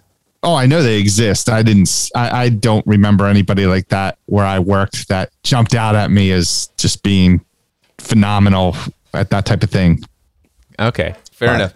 I, ju- I, ju- I just wondered have you have you encountered that as a as a guest at a restaurant where it's like listen our family's a little picky we got our unique order uh, you might want to write this down and they're like uh, yeah I got it Yeah, yeah, I have seen that, and uh, yeah, props to them. I mean, if they can do it, they, you know, they're better than I am. Because if you get if you start getting all wonky with your order with me, I have to. I, I'd be like, can you hold on for a second? Let me get something to write this down, uh, which actually makes people more comfortable, right? I'm more comfortable if you write it down because I know now you gotta you, you're gonna get it right. I I'm more comfortable if you write it down but if you can prove me wrong I'm impressed Oh, absolutely. That I love that. So I just so you know, I go into a Mexican restaurant and I I'm like, listen, I'd like a chicken fajita, but on the hot plate, I would like only chicken and only onion. So no peppers, and if you put tomatoes on them here, I don't want the tomatoes. So basically, a hot plate. I just want your grilled chicken, er, er, your chicken, and your onions. Okay. Now the side plate. I know it normally comes with refried beans, rice, and all this other stuff. I don't want the side plate. Keep it. No, no reason to bring it out. Also, no tortillas. I, I need. I have no need of tortillas. I don't eat them, so I don't need to bring that. Really, all I want you to do is bring me out a plate of steaming, hot, sizzling chicken and onions. And by the way, can I have two bowls of shredded cheese? and I get it right. and I'd like a diet coke. And uh, yeah, most most of the time they get it right. But here's the fun part: is my my daughter McKenna has a variation of that, and my and so and everybody in my family has like their unique substitution of this and that and stuff like that. And there's five of us. We go out. there's a Mexican restaurant called Agaves right down the road from our house. And there's a mm-hmm. girl, her name is Melissa. And she has been our server as long as she's working, she's our server every single time. And I will tell you from the very fir- like the first time she took our order, not a single note was taken. And we had all five of us, and it was the most craziest order you could possibly imagine. she did not write a single thing down, and everything was perfect. Not only that, but we went in two weeks later. She said Diet Coke, water with no lemon, water with extra lemon, Coke Zero, and you want uh, and and she like and Coke Zero. Uh, you want uh, th- and she read our entire order back to us. Wow. Two weeks later, to this day, when she sees us walk in, she comes to the table for the first time with our drinks. Oh wow, So that's very cool. I it's just like that's you know there are some people who just have like how do they do this? Anyway, Yeah. so what was your favorite experience as, as being a wait staff at uh, at Olive Garden? what was my favorite experience goodness uh, you know i just i just liked i really enjoyed the people i worked with uh, so we we had a softball team and you know just going out doing that hanging out with the folks. And that was that was a lot of fun. Um, i remember one time i was waiting on a table and there was this guy sitting at the table and he was all slouched down like slid back in his like like kind of sitting real low in his chair. And I remember thinking to myself, wow, I've never seen anybody sit like that and eat a meal like that. And when the, when it was over, he got up and I realized he was like six eight. He was super tall. And that was the only way he could sit there comfortable, like fit under the table was to slouch down and slide his legs under. Ended up being a, a local football player that I hadn't recognized at first. But I, I, I remember looking at him thinking, how, how can he eat and sit like that comfortably? And then finding out he had to sit like that in order to fit. Um, just it just it was a fun place to work, and uh, I really enjoyed it. Awesome. Really Did you have any other places of employment between that and what you do today? Well, yeah, actually, when I got out of college, right when I got out of college, I had no job, no prospects. So a friend of mine, uh, a friend of my parents, called and said, "Hey, w- w- we I work in a financial brokerage house. Two of them are merging together. So our our office and another office are merging. We need somebody to come in and help with the merger, organizing, filing, just doing busy work. Would you be interested?" And so I said, sure. I had I had no job, no prospects. Might as well do it. And I ended up staying in the financial services industry then for about three years. Uh, while I was there, I hurt my back, had to have surgery, was out for three months. Realized I don't want to be employed by someone else when I'm older because if if I'm older and I have the same injury and let's say I'm out six months, I don't think I'll have a job to go back to. So I decided at that moment I wanted to become self-employed, go to law school. I applied for law school while while I was out hurt, and um, got in and and and worked a couple more years in the financial services industry. Then switched over and started working in my father's law office as his clerk. So yeah, I was financial services for about three years. Got into law school, stayed there for another year or two, and then uh, have been in law ever since. And that I, I joined my father back in October of '96. So this October will be 25 years I've been here uh, in the law practice. Awesome. So there's all sorts of questions I have for you. so first question I have: When you say financial services, for those who are not familiar with the industry, what did you, what were the products and services that you were selling? Yeah, so it was a, it was a stockbroker, really. It was a brokerage house. It would be like Merrill Lynch. Um, it, it was Smith Barney is who it was. You know when uh, when what is it when Smith Barney? No, I uh, I forget. It had, I thought they had John Houseman uh, do their ads way back when. You know the. Uh, uh, never mind. I'm falling down a rabbit hole. It was Smith Barney. Rabbit hole. rabbit holes are welcome here. This is like Yeah. my Joe Rogan style podcast. As you can see, we've gone on forever. We can go anywhere. There you go. Well, yeah. So so that's what it was, and I was in the mail room. I was the mail guy, and that, that's actually where I met my my wife. Uh, was Really? she was working at Smith Barney also at that same branch. So I was very fortunate that I had no job or no prospects because if I had, I probably might not have met her. Um, so yeah, I got to work there, got to do the mail, and then what ended up happening was I, I befriended the manager of the office, and when my it was a temporary job that I got that was only supposed to be for a few months. Working in the Uh, mailroom. Working in the mailroom and and filing and and just odds and ends. And he said, "Oh, you know, we're going to keep you. Somebody went out on maternity leave. We're going to put you in a spot um, to to do open accounts. And then somebody else went out. They got sick, and he said, "We're going to move you over here, and you're going to learn how to do the wire." Now, the wire is where you would actually enter the stock trades because this is before you could do it at home on the computer. This is before the stockbrokers could do it themselves. They would physically write a ticket, drop it at the wire, and the wire operator would have to enter it in.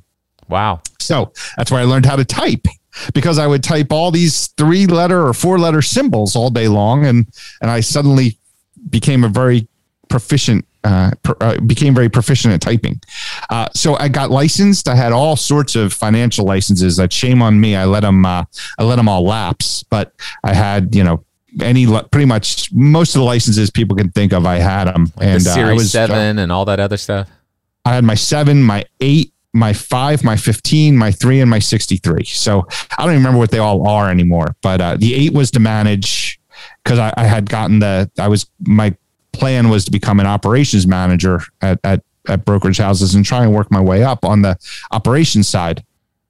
But again, life, life, life, uh, it, while I was there, I had to pick up the mail still. Even as I was doing all this stuff, I was picking up the mail. And one day when I was on my way to pick up the mail, uh, somebody hit my car and, and hurt my back uh, as a result of that. So that's that, that, that was choose your own adventure. I, I, I, I had my choices in front of me and I picked a different route.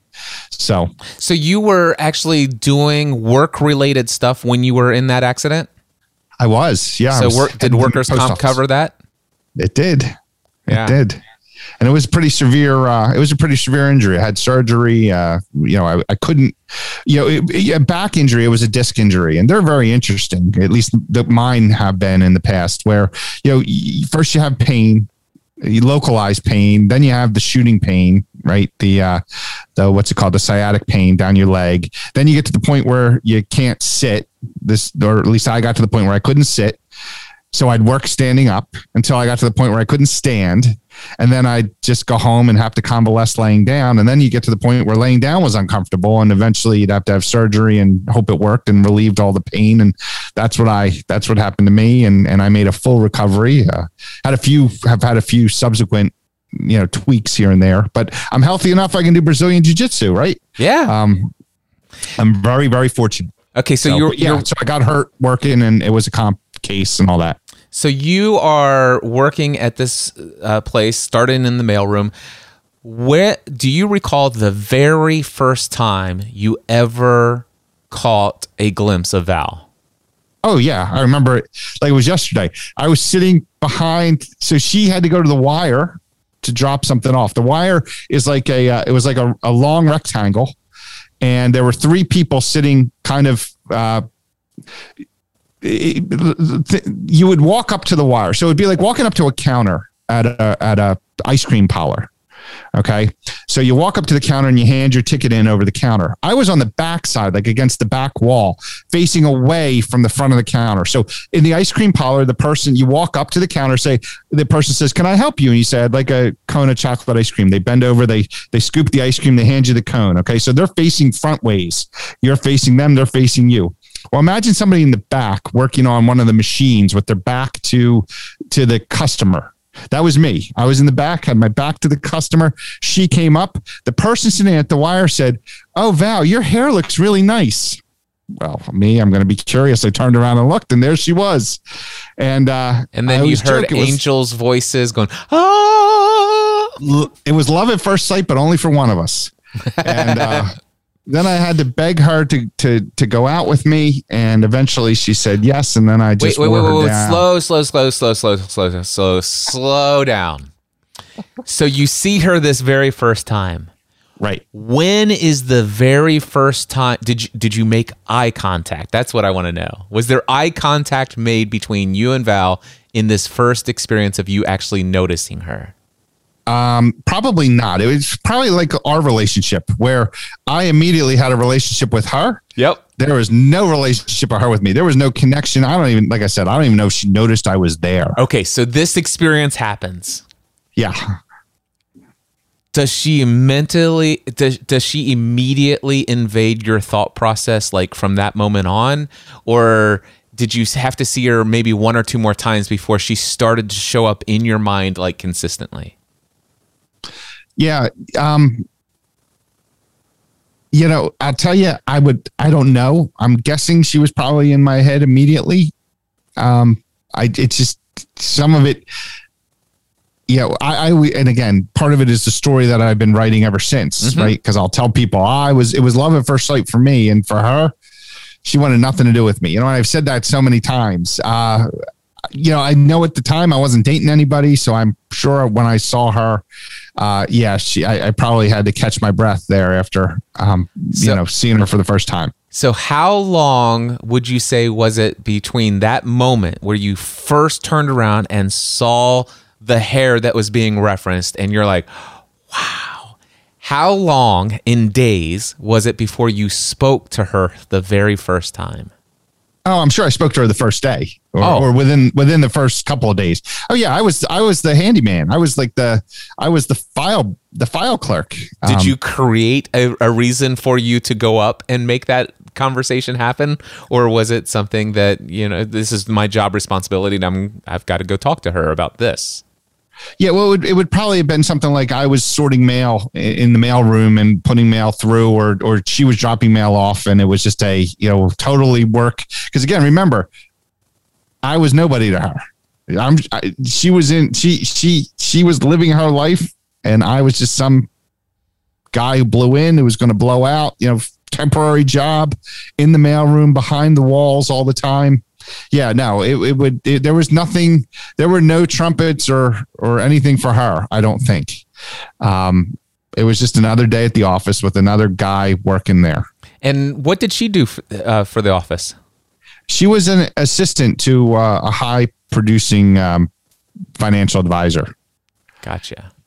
And yeah. So so how long between the first time you saw her and when you asked her out for the first time? Oh gosh. Um well, our first date was in December. So I first saw her in the October. Tuesday after Memorial Day in May, and our first date was in December. Oh, okay. I thought it was October. I apologize. Yeah, no, no, no worries. We went to for her birthday.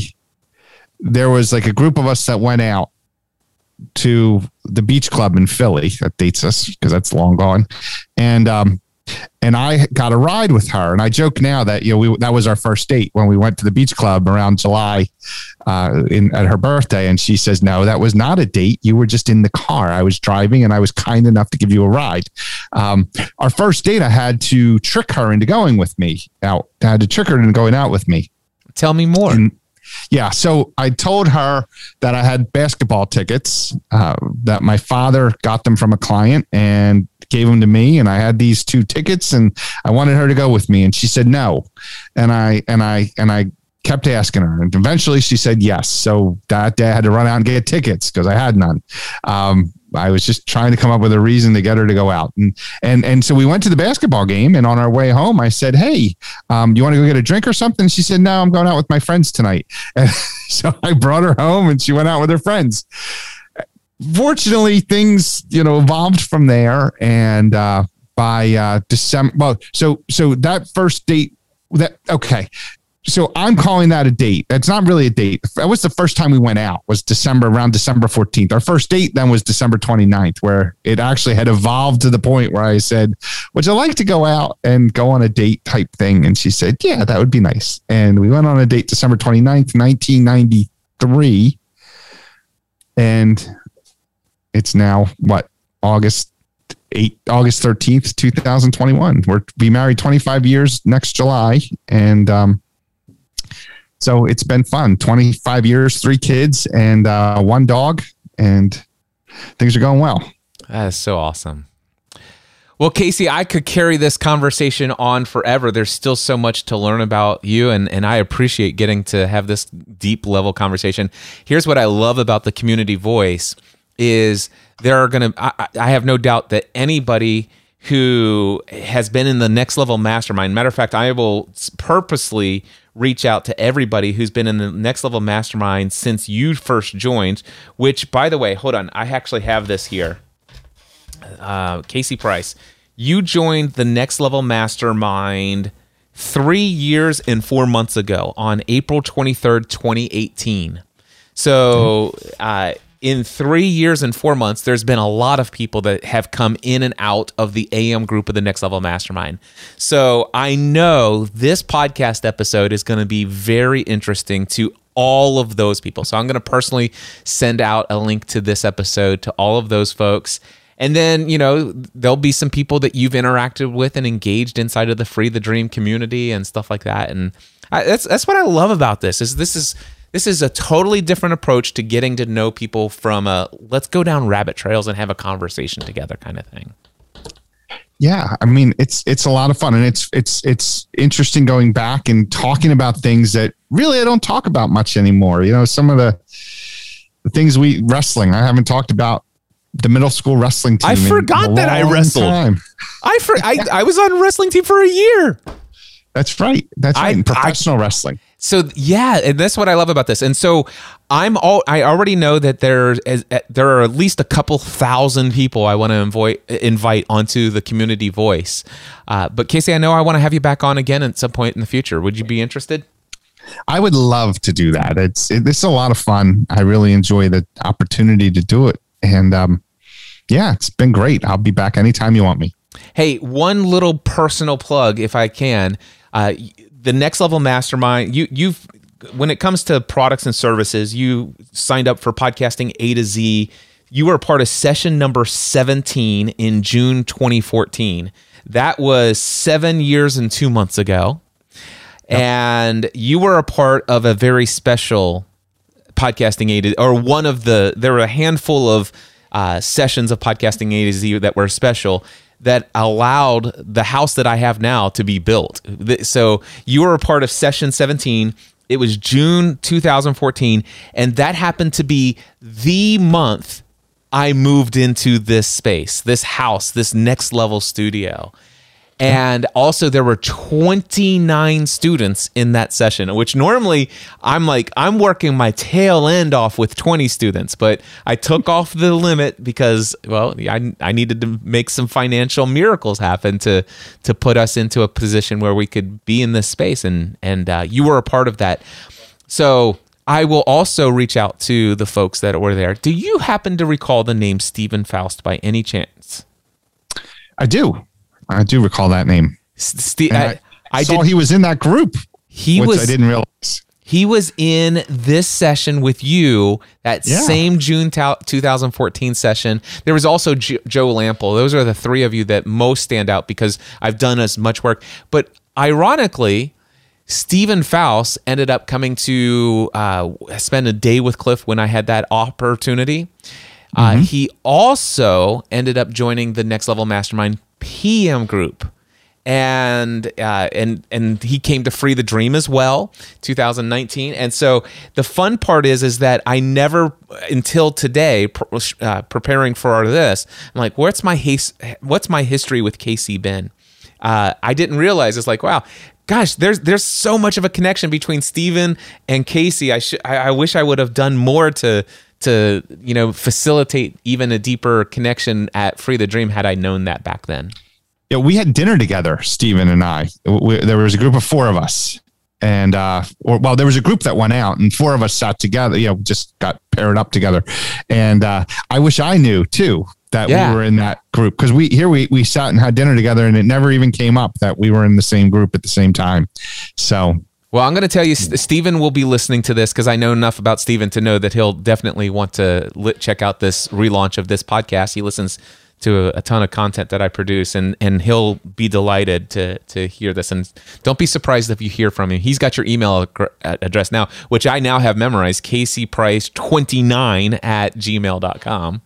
That's right. So, um, real quickly, for anybody who's ever thinking about the next level mastermind. It, it, let's just say this is something that they've been thinking about or coaching with Cliff.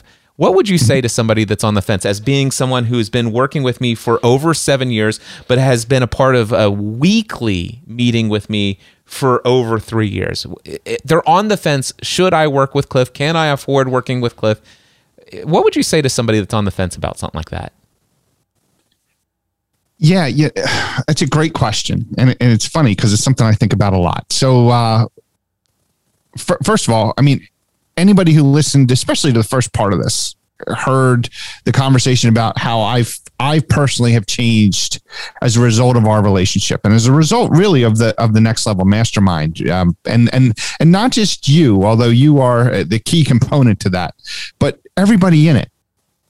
That's the value. Is we have you guiding the discussion, and we have the input from all of the members. So, I remember driving in my car in in April of 2018 and listening to you talk about the next level mastermind and I remember I had thought just like podcasting and to i had been thinking about it for a while and don't I don't know what it was that that made me made me take that action as soon as I got back I I was driving back from from a client's house in in a uh, little further north here in New Jersey had about 40 minutes in the car was listening to you talk about that so what would what why why should a person do it? You you talk Cliff about next level, helping people reach the next level.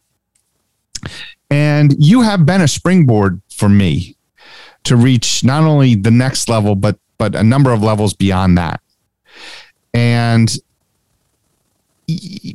is it, it, it not only ha, it, it has been something I couldn't afford not to do that I have, you know, it, and I know this isn't, if, if, if you're looking for a soundbite, if anybody was thinking they were getting a soundbite here, uh, it, there's just so many reasons why this has been beneficial to me that, that I can't, I, I can't give that. And I'm pretty good at giving sound bites and I, I can't give one right now. There's just so many things along the way that have been helpful. Um, that have made it worthwhile. And that's the thing. You know, we talk about value. I'll say this.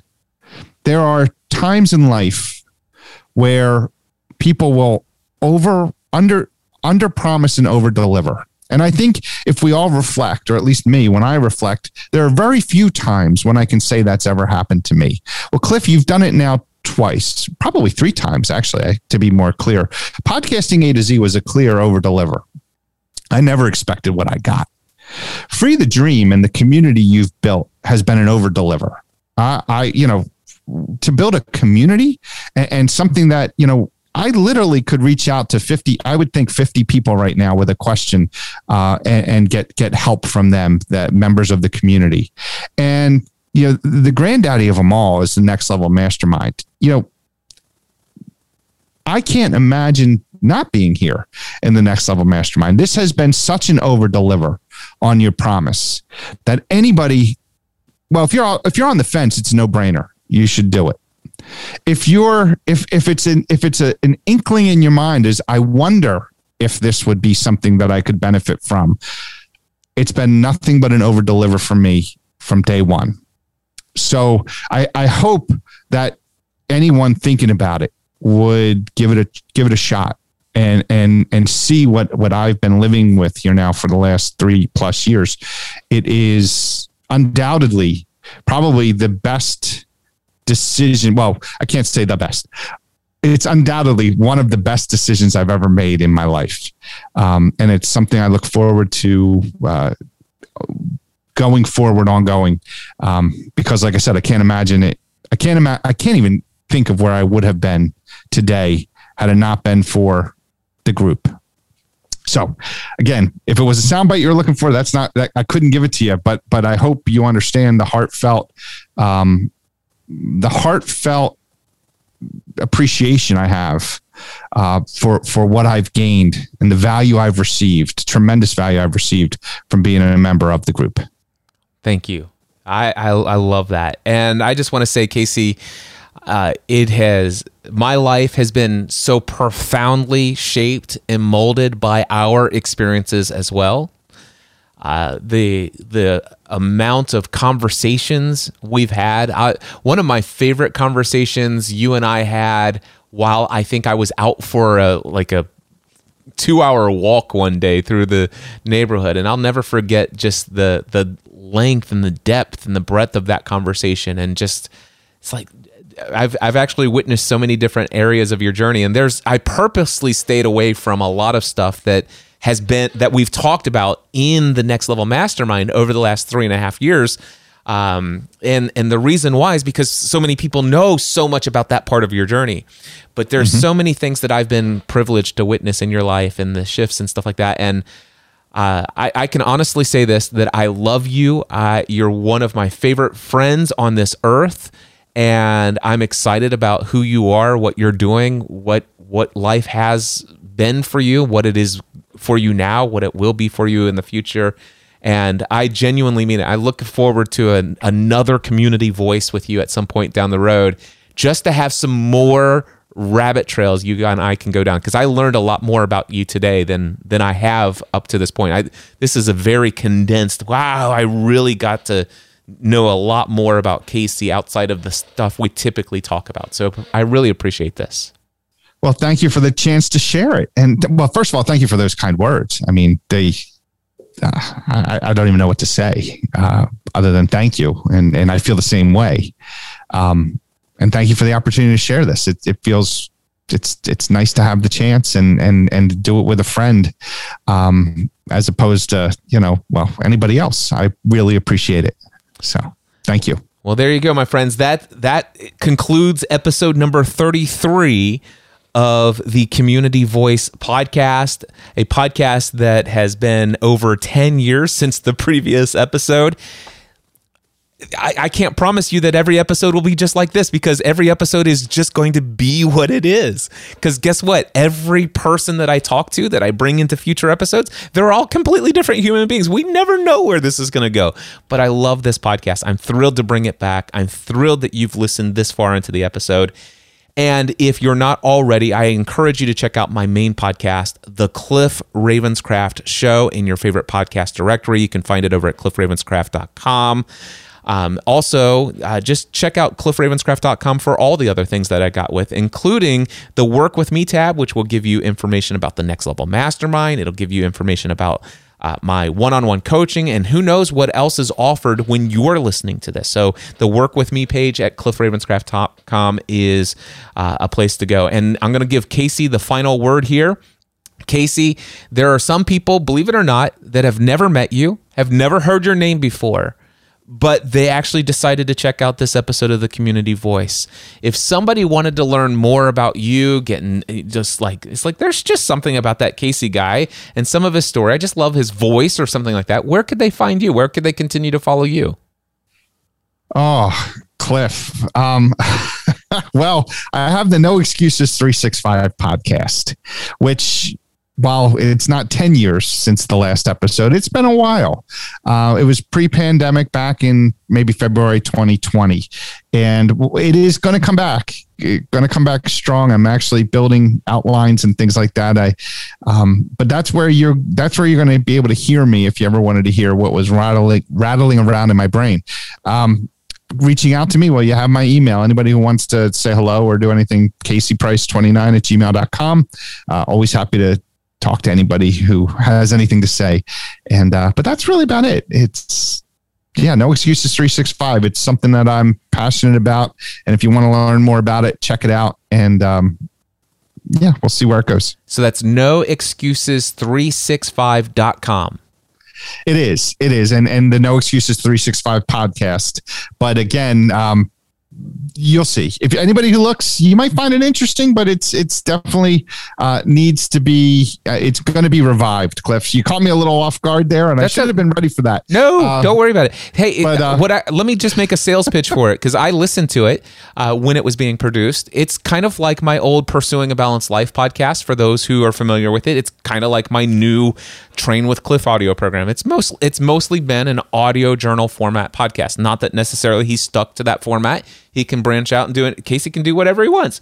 But that's kind of what Casey did for there for a season of his life, and a lot. And, I mean, like, there's he's got a different mask on today. Uh, it, or let's just put it this way: what was what the the the cup? There's a significant difference in the amount of darkness in that cup of coffee today. No, that's for sure. You will hear. I was a different person then than I am now, and uh, the new the episodes been fun. The new episodes with your thoughts of philosophy are going to be incredible. I can't wait to hear about your philosophical uh, just musings in the No Excuses 365 podcast. Also, I think it would be unfair for not for people not to know what you do professionally today outside of just content creation. What what do you do for a living today? Because that didn't come into this conversation. And who knows, there might be somebody in your area that might be benefit from your professional services. Sure. Well, thanks. Yeah, it's uh, I'm I'm an attorney. I practice estate planning, elder law, and estate administration here in South Jersey. So I help people create estate plans. I help people protect what they have, and and I help them, the families, after a loved one has passed away. So it's something I practice with my father. We have a small office here in Haddonfield. That's it's small, makes you feel comfortable, but it's big enough that we can handle a whole lot of things for a whole lot of people, and it brings me a lot of personal pride uh, to serve the community and provide the level of value uh, that I do. And and that's hey, that's how I I believe you succeed is by providing value to others. And that's Cliff. I, I I again go back to the value I've received from you, the over delivery on your promises. It's what we strive to do here in our office at, at Price and Price. So uh, thanks for the opportunity to share that.